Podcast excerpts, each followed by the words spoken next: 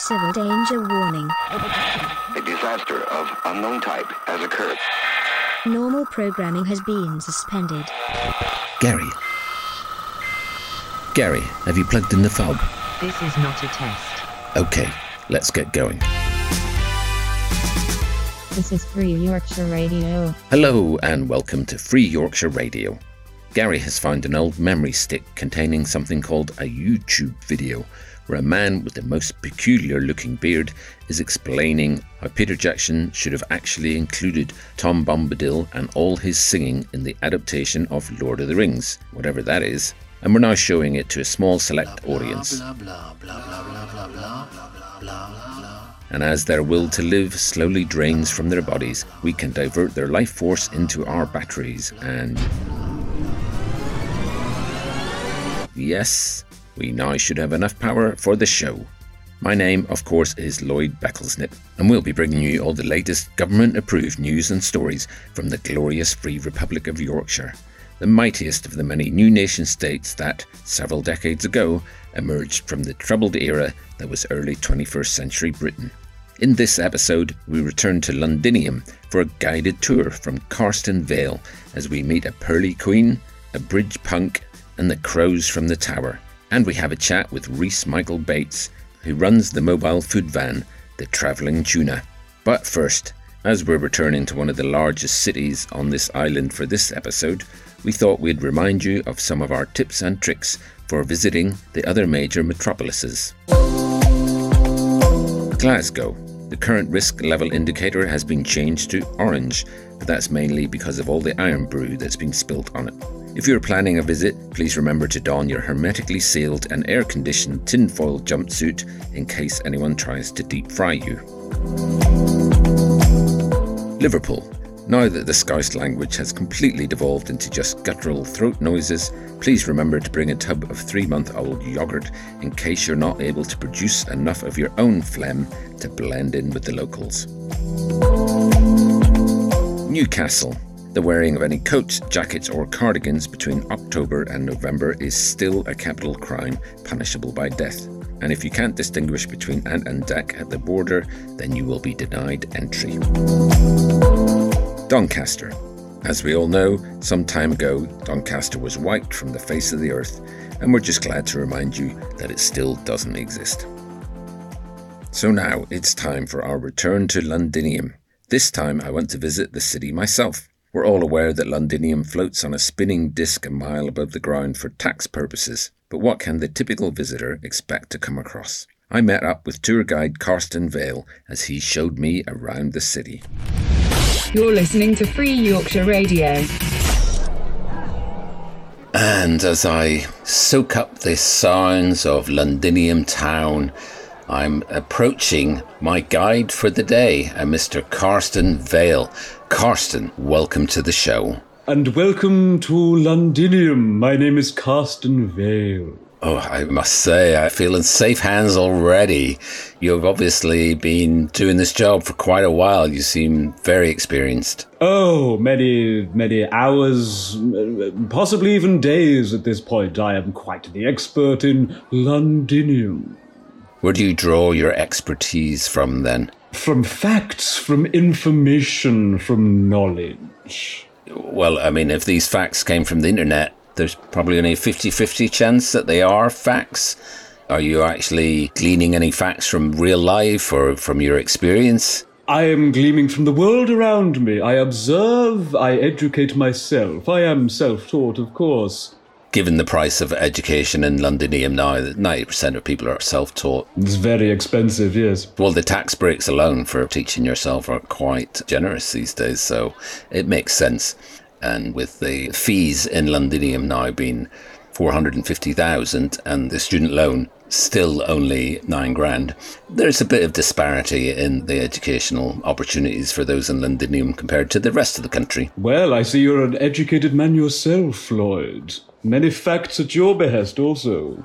I come from the glorious Free Republic of Yorkshire. We take our education very seriously up there. Yes, well, you'll find we do things a little bit differently here in Londinium. Well, I must say, it's a bit of a culture shock. We have covered the city before, but this is my first time visiting the spinning disc in the sky.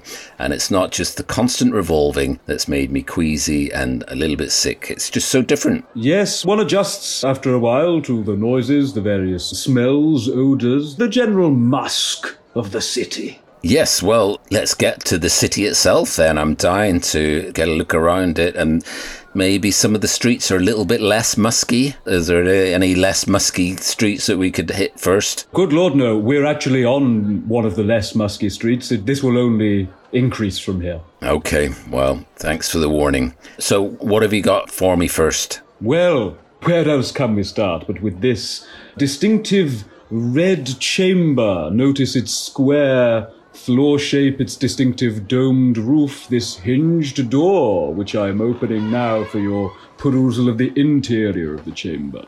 Mm-hmm. I take it you know what this is. Uh, is it a public lavatory? It does smell like a public lavatory, absolutely.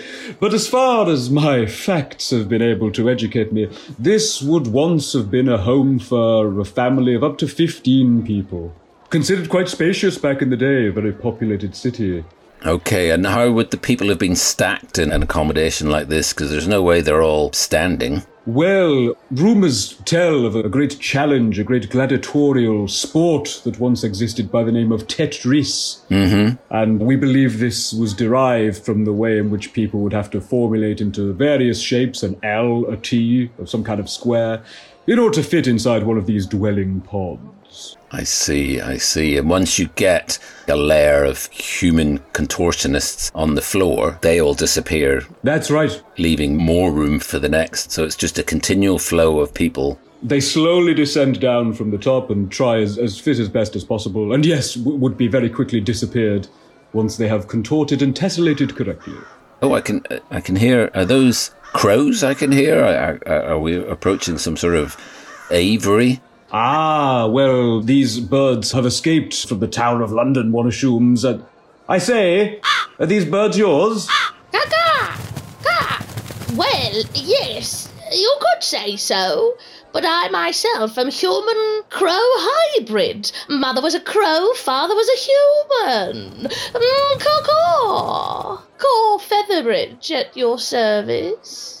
Yes, these human crow hybrids, there's, there's a lot of them about these days. Hmm, fascinating. They've basically taken over the place. Okay, so when they said that the crows and the ravens would never leave the Tower of London, I didn't know that they were going to start interbreeding with the employees of the Tower of London. This is fascinating. Does this give you a special insight into how the crows and ravens work at the tower? Are you able to communicate with them more directly? Caw. Well, yes, I am the ringleader, if you will. I'm the special one, the precious, the most loved of all. I have two muscular legs that you can see I've obviously done lots of squats, and these beautiful winged arms which I flap through the sky. I can't fly as high as my brethren that are purer of avian blood, but I can do stairs. They hop not very well, but I do not defecate upon everything I come across. I'm much more civilized that. Caw-caw!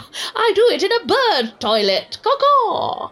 Oh, so you have a bird toilet as well. It's not just a bird bath. You've got the whole bird bathroom, Yes! bird toilet, bird bidet. Well, we call it bird day. Ha ha! Caw-caw! Just a little bit of avian human hybrid humour. Caw-caw! And so, Carston, what facts can you tell me about Caw Featherbridge's flock of crows? Well, as you uh, insinuated yourself, Lloyd, there have always been ravens in the Tower of London, and it was once said that should they ever leave, then England would fall. And um, that's one of the things that happened.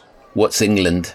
Oh, of course. Well, I once found a children's book from a long, long time ago about a small child who visited London, as they used to call it in the olden days. Mm-hmm. And England was a kind of a loose collection of different states, of which London was the capital at one time. But it disintegrated following the departures of the Ravens from the Tower of London. It turned out to be a terrible premonition, which came true.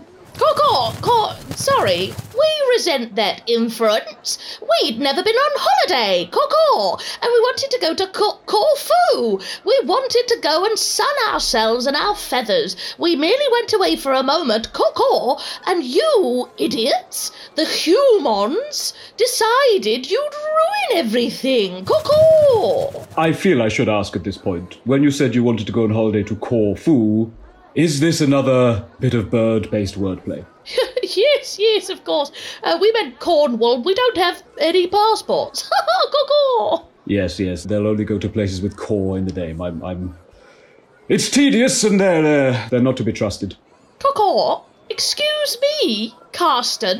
Not to be trusted, you went out with my cousin, and that's why you've got such a bad opinion of us. Caw Now, now, I, I, want, I want it to be known that your cousin is closer to the human end of the human bird hybrid scale. I want that to be on record. It didn't work out, is that what I'm inferring, Carston?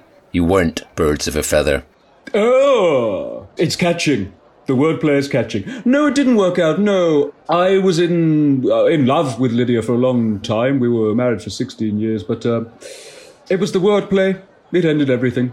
There was a lot of bird-based puns, and I I can tolerate only so much. Caw Caw, no, that's not what Lydia said. Lydia said you'd leave your socks all over the floor, you'd leave your jerky jodhpurs, that obviously are de rigueur, all over the bathroom, and you used to defecate in the corner. Caw Caw. Now, my jerky jodhpurs are none of anyone's concern. The marriage ended for one simple reason. Bird-based wordplay, you know. She'd say things like, oh, oh, should we ask for the bill? It Doesn't even work. Ducks have bills. It doesn't even function as wordplay. Caw, you're a talonless hack. I feel like you're reaching. Yes, that one was a bit of a reach, I will admit. But you're just jealous and you've been wearing those grey jock pants eating pizza for years. Get over it, you sad sack. Caw. All I can say to you, Lloyd, is never, never marry a bird human hybrid for 16 years unless you are very into bird based humor. You're listening to Free Yorkshire Radio. What a fascinating tour that was. And we'll be back with Carston to complete seeing the sights of Londinium later in the programme. But now it's time to give you the latest on the culinary delights that often pass through the glorious Free Republic of Yorkshire. This week we talked to Reese Michael Bates, who runs the mobile food van known simply as the Travelling Tuna. We caught up with him at Skelmanthorpe Market. And yes, here I am now at Skelmanthorpe Market, enjoying the smells, the sounds, the sights, and even the tastes as the odd bit of food flies through the air from the various food trucks and stalls that are peppered around the market with various people crowded around them. But the one with the longest queue, a massive queue, people milling around it, is the new sensation of Skelmanthorpe Market. It is the food truck, the travelling tuna. And I'm delighted to say I'm going to have a chat with the Travelling Tuna's owner, and Mr. Reese Michael Bates. Mr. Bates, it's an absolute pleasure to have you on the show. Welcome on to Free Yorkshire Radio. Oh, thanks for having me. It's an honour. That's what it is. It's an honour to be on this show. Well, we're all about promoting business in Yorkshire and we're all about promoting enterprise. But you have a, a slightly different take because you are promoting business and enterprise, but you are bringing food from outside of Yorkshire into Yorkshire. This is quite a daring thing for a food truck to do. Do you mind me asking what was your inspiration about setting up this particular type of food truck? Well, me personally, I do like to travel. And so when things became sort of fractured, just became difficult, didn't it? You know, moving food from here to there. And I'm going to be the one to bring food to different places, to different people, so that we can maybe one day just be all together again. Do you know what I mean? Well, yes, that's an admirable policy to have, but obviously, you talked about the difficulties of moving between the various states. And it's not just export import, is it? You've got minefields to navigate. There's various ravines that have been caused by the earthquakes of 37 and navigating the sniper alley of Lancashire and all this here. Uh, What amendments have you made to your truck to help you navigate these challenges? Well, what you don't see here at, you know, the food truck is that I do have a security team. I do have my own security detail that's around me at all times, making sure that if there aren't any assailants, any ambushes, anything of the sort, it's handled. And yes, there have been a few. I'm just going to say there's been a few deaths. Mm-hmm. Some of them even by my hand. But well, I, you know, I have to do it if I'm going to be able to continue providing this service. Then the only way I can do that is to stay alive. And if people are coming to me trying to take my life, the only way out is to take theirs.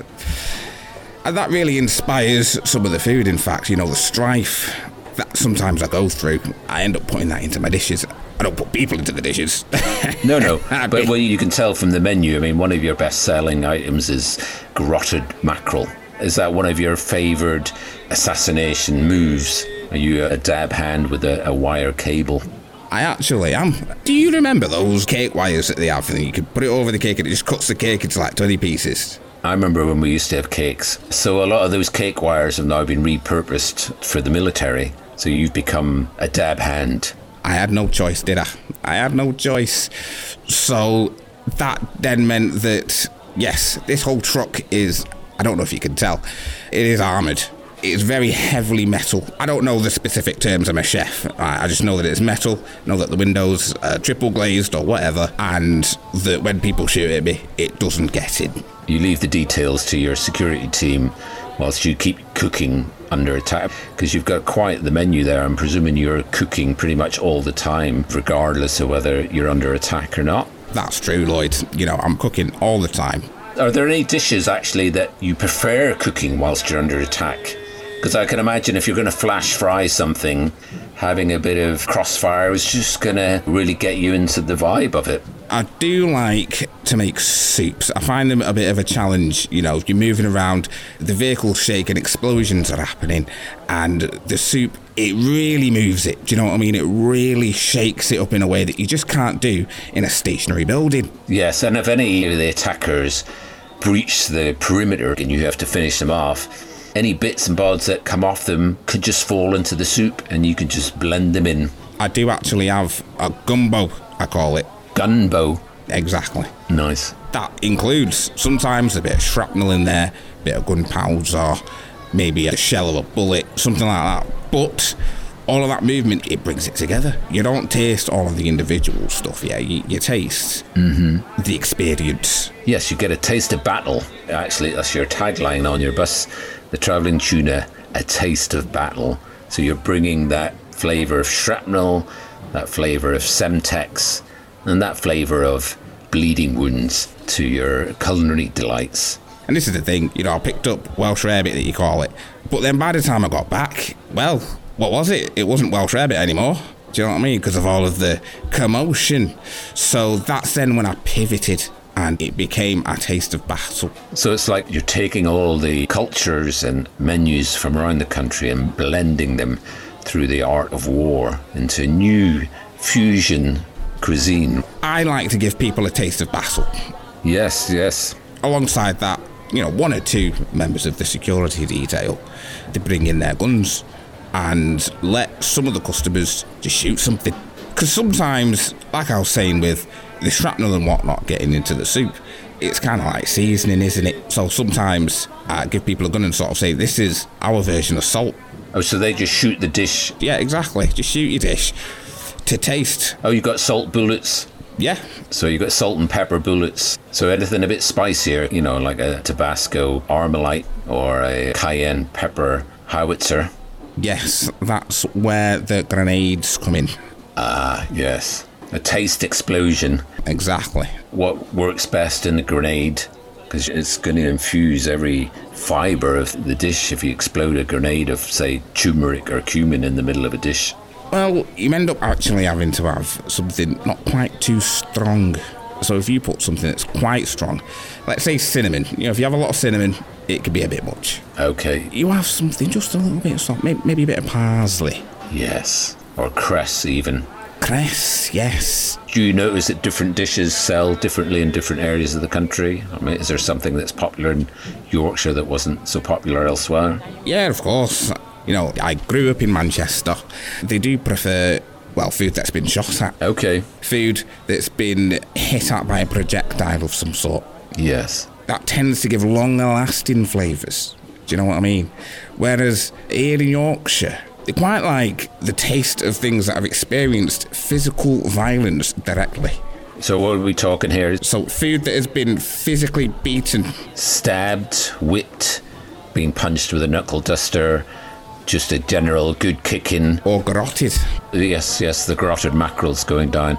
Are you happy to garrot anything? Or does the garroting work with certain types of species? When it comes to fish, garroting just works beautifully. And that's what's going down very well here in Yorkshire. Obviously, most of the fish now have two to three heads generally. So, are you able to garrot them in one fell swoop, or do you garrot each head individually? Oh, you have to do it in a fell swoop. I suppose they get a bit narky. If you garrot one of their heads, they're going to turn on you. Yeah, and you know, the flesh of the fish, it starts oxidizing, doesn't it? So you want it dead as quickly as possible and in the pot. So, you take dishes from around the country and bring them to Yorkshire.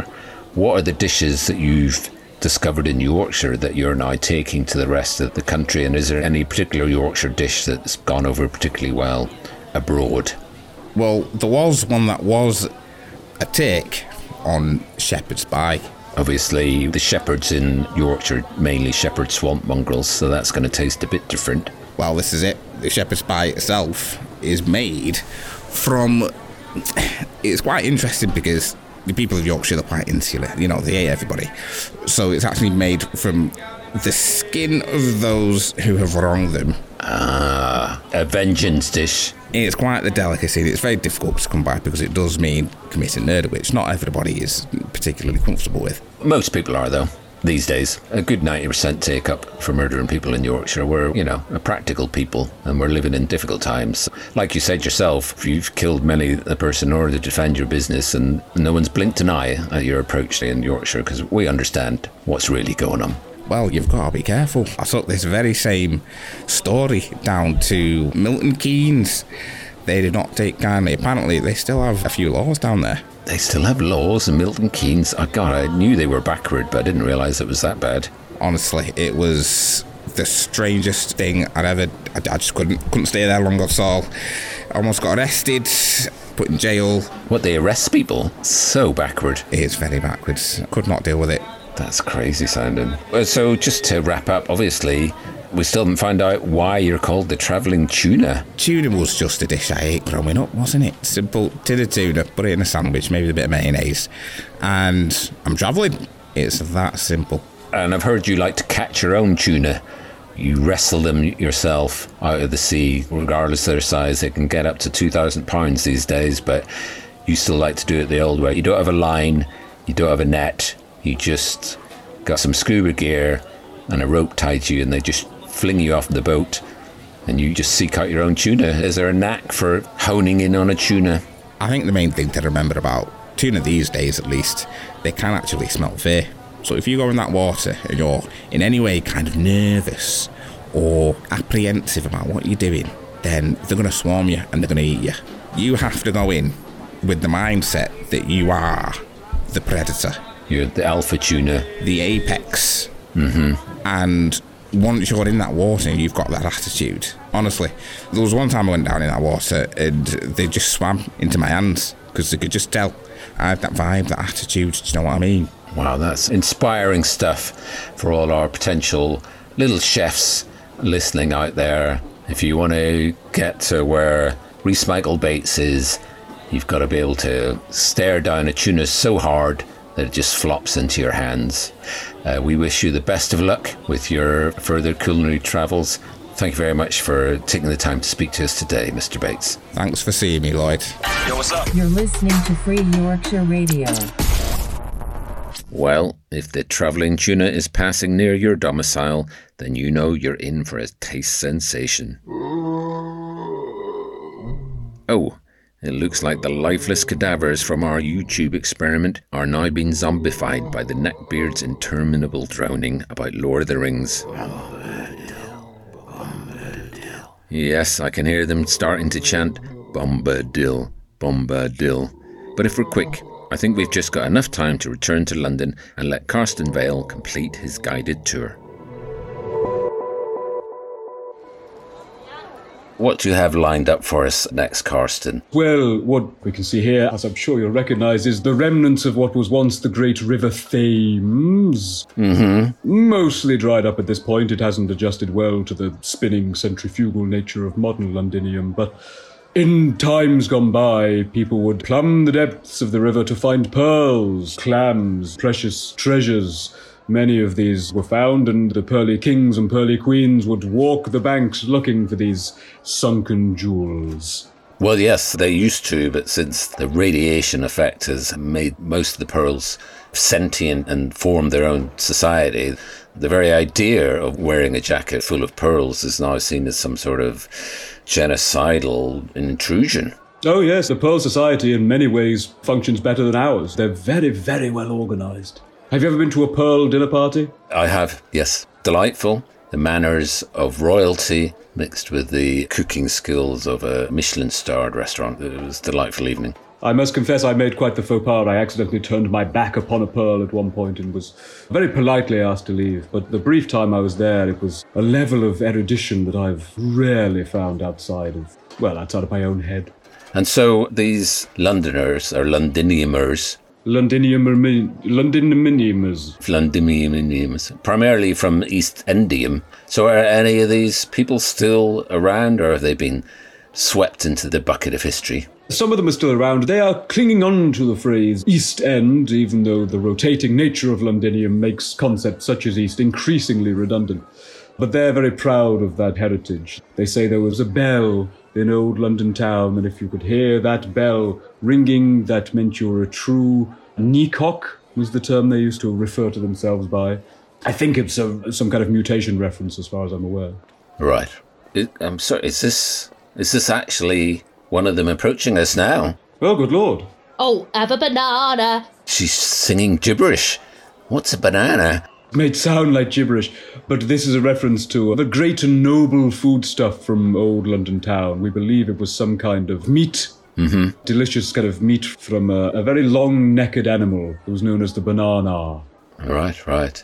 So, madam, I'm Lloyd Becklesnip. I'm from Free Yorkshire Radio. I was wondering if we could have a moment of your time. Uh, you're one of the old. I'm, I'm afraid, sorry, I'm not familiar with the lingo. How would you refer to yourself? I'm a jolly old kneecock doing the kneecock walk. Oi! Sorry, Carston, you're going to have to translate. I didn't understand a word of that. Ah, what was said was a reference to doing the, the jolly kneecock walk. It's a reference to the way that people would perambulate in old London town. Very carefully, you have to keep the kneecock safe at all times. You would be brushing against things would be terribly unhygienic. Mm-hmm. Maybe you could translate for us if you can ask the lady how long she's been doing the kneecock walk. I'm not fully fluent, but I will do my best. I say, old China, apples and pears, dog and bone. Oh, yeah, me old plates of meat. Oh, Ruby Murray. I'll tell you this for nothing. I've been doing the kneecock walk since I was knee high to a grasshopper. A kneecock, for those of you who don't know, your mate looks like he ain't from around here. He's got one of them exciting accents from outside of Londinium, a timbre I've not heard in time since. It's when you've got upon your knees big, fleshy protrusions, red bits like a little cockerel. That's what a kneecock is, and I'm walking like one. Flip flap, flip flop, watch me kneecock go. yes. What that meant was she didn't understand my question. Okay. Yes, it's fascinating to see someone who's incapable of communicating with their fellow men and women, but they still seem jolly. They seem happy in their ignorance. Yes, quite happy with their lot. I can try again. Anything else you'd like to ask? If it's not too controversial, can we broach the subject of the many pearls oh. she has oh. on her jacket? Some of them look quite recent. She's basically wearing the corpses of one of our more civilized companions. Oh, yes. It's a veritable aristocratic graveyard she has upon her person. Now listen here, mate. Old Joanna, trouble and strife, plates of meat, septic tank. Do you understand me? You talking about my septic tank for? You've been speaking to my neighbour Charlotte. Oh, she said I got a stinky old Jew bend. Well, I tell you what, her husband's cheating on her with one of them human bird hybrids. But enough about that. Let me tell you about my jacket. And on top of that, is your mate having a giraffe? Is he having a bubble? I've seen him looking at me like he thinks I'm from another planet. Come on, mate. What I'm going to tell you is this. I have got a jacket on. It is full of pearls. Oh, the pearls, they're good, they're kind, they're nice, they're refined. You think again, they killed my family. They're like the sirens of the Thames. They sat there on the bank singing their song. Ooh, come in. Ooh. They draw you down into the mud and they shove mud into your very soul. And then they have a lovely dinner party where they eat people like me. If you've been to one of their dinner parties, you've consumed the flesh of my brethren. Oi, oi. Well, Carston, she seems to be getting quite agitated. Are you sure we're safe? I can see what looks like a fishy snake protruding from her pocket. Is it jellied? Yes, it has been jellied. That's a bad sign. We should run. They're emerging from her hat as well. Her whole hair is made of jelly. We, we need to move on. We need to move on. It's a classic Medusa situation and we should leave. Okay, let's. Uh... Okay, I think we've managed to lose her. And we're on one of the bridges over what's left of the Thames. That's right. This is what they used to call Old Londinium Bridge. Okay. And is it safe to cross here? Relatively, yes. Well, let's get to the other side. There seems to be just someone with a ridge of hair. Ridge of pink hair? Is that one of the London oh. fashions? Oh no, yes, I, I feared this might happen as well. How goes it? Oh, hello. I am a Camden Bridge punk. Perfectly upright, never kinky. Want a picture? Oh, they're offering pictures. That sounds lovely. I wouldn't take the picture. That's a trap. It's likely we'll have to answer her riddles three. There are riddles I have thrice. If you answer them, I might be nice. If you get them wrong, you will be gone. And you will have to listen to my gong. I wouldn't worry. They only know about five riddles, and I've heard most of them before, so we, we should be okay. Tell us your first riddle, punk! What smells like poo and looks like poo? Do you want to have a go at this one, Lloyd? I don't want to spoil the answers for you. Is it. Is it poo? Oh, damn it! You got it right. Very well done. A smart man, an educated man. Listen, now you have been beckoned, you'll never ever get the second. What tastes like poo and looks like poo? I can take this one if you'd like to, Lloyd, but by all means give it a shot. You know, I want you to have the full experience. This should be a team effort. You take this one. Listen, punk, the answer is poo. no! Dastardly creatures upon my bridge! Once more you have thwarted me, but do not fear, the third is the turt the best. What? Has a brown, pooey appearance. And what do you deposit in a toilet in historical London town? Oh, I, uh, um, is it a, is it a slightly melted Twix? I have taken you downtown with my riddles. You are wrong. I'm sorry, Lloyd. It was a good shout, but, um, uh. So I have to take photos with this punk now. I'm afraid there's nothing I can do to help you. You are going to have to take at least one photo with this punk, and I can only apologise for what will ensue. We don't have none of them devil devices that steal your soul in the plastic body they're in. No, for photos taking, my brother Archibald over here must draw us in the finest quill and oil. It is a lengthy process, for oil paints take a long time to dry, layer upon layer. Yes, completely harmless, but it will take several hours. Well, I've got a train to get back to Yorkshire. It's, it's the only one running this week. If I don't catch it, there's one possibility we can try. Basically, just push them over the side of the bridge.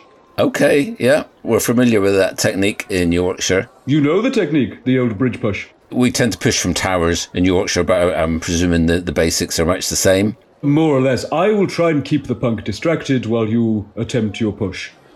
Now then, punk, You don't own this bridge, and you don't own us. We will fight you on the beaches. Well, we won't fight you on the beaches. We will fight in the air. Well, we, we, we, we, we won't really fight you there, rather. We'll, we will fight you. Go! Go, Lloyd! Look, look over there. There's a safety pin shop having a sale. Oh, what? Ah! Oh, you! Thanks, Carston. Good work, Lloyd. Well, that was a fascinating tour of Londinium. I'm sure our listeners learned all the things to come and see and probably a few to avoid if they ever have the pleasure of visiting your fine city. What a pleasure it will be for them. This is Free Yorkshire Radio. Ah, yes. Unfortunately, our YouTube viewers have now gone full zombie.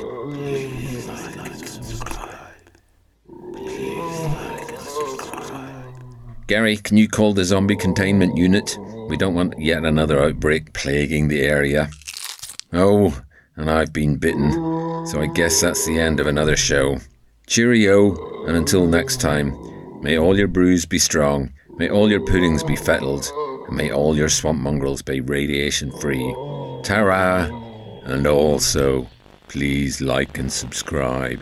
Like and subscribe. Like and Communications have subscribe. been severely Like and disrupted. subscribe. Like and subscribe. Make sure you have Like food, subscribe. water, and a battery-powered radio with you. This is not a test. Hi, thanks for listening. I'm Noel Curry, and this show featured Francesca Reid as various Londinium inhabitants, Robert Frimston as Carston Vale, and Eji Osigwe as Reese Michael Bates. You can find out more about these wonderful improvisers in the episode notes. You can follow this podcast on Facebook at Free Yorks Radio. We'll be back next month, but if you enjoyed this, then you know what to do. Please subscribe, share, rate, and review. Thanks.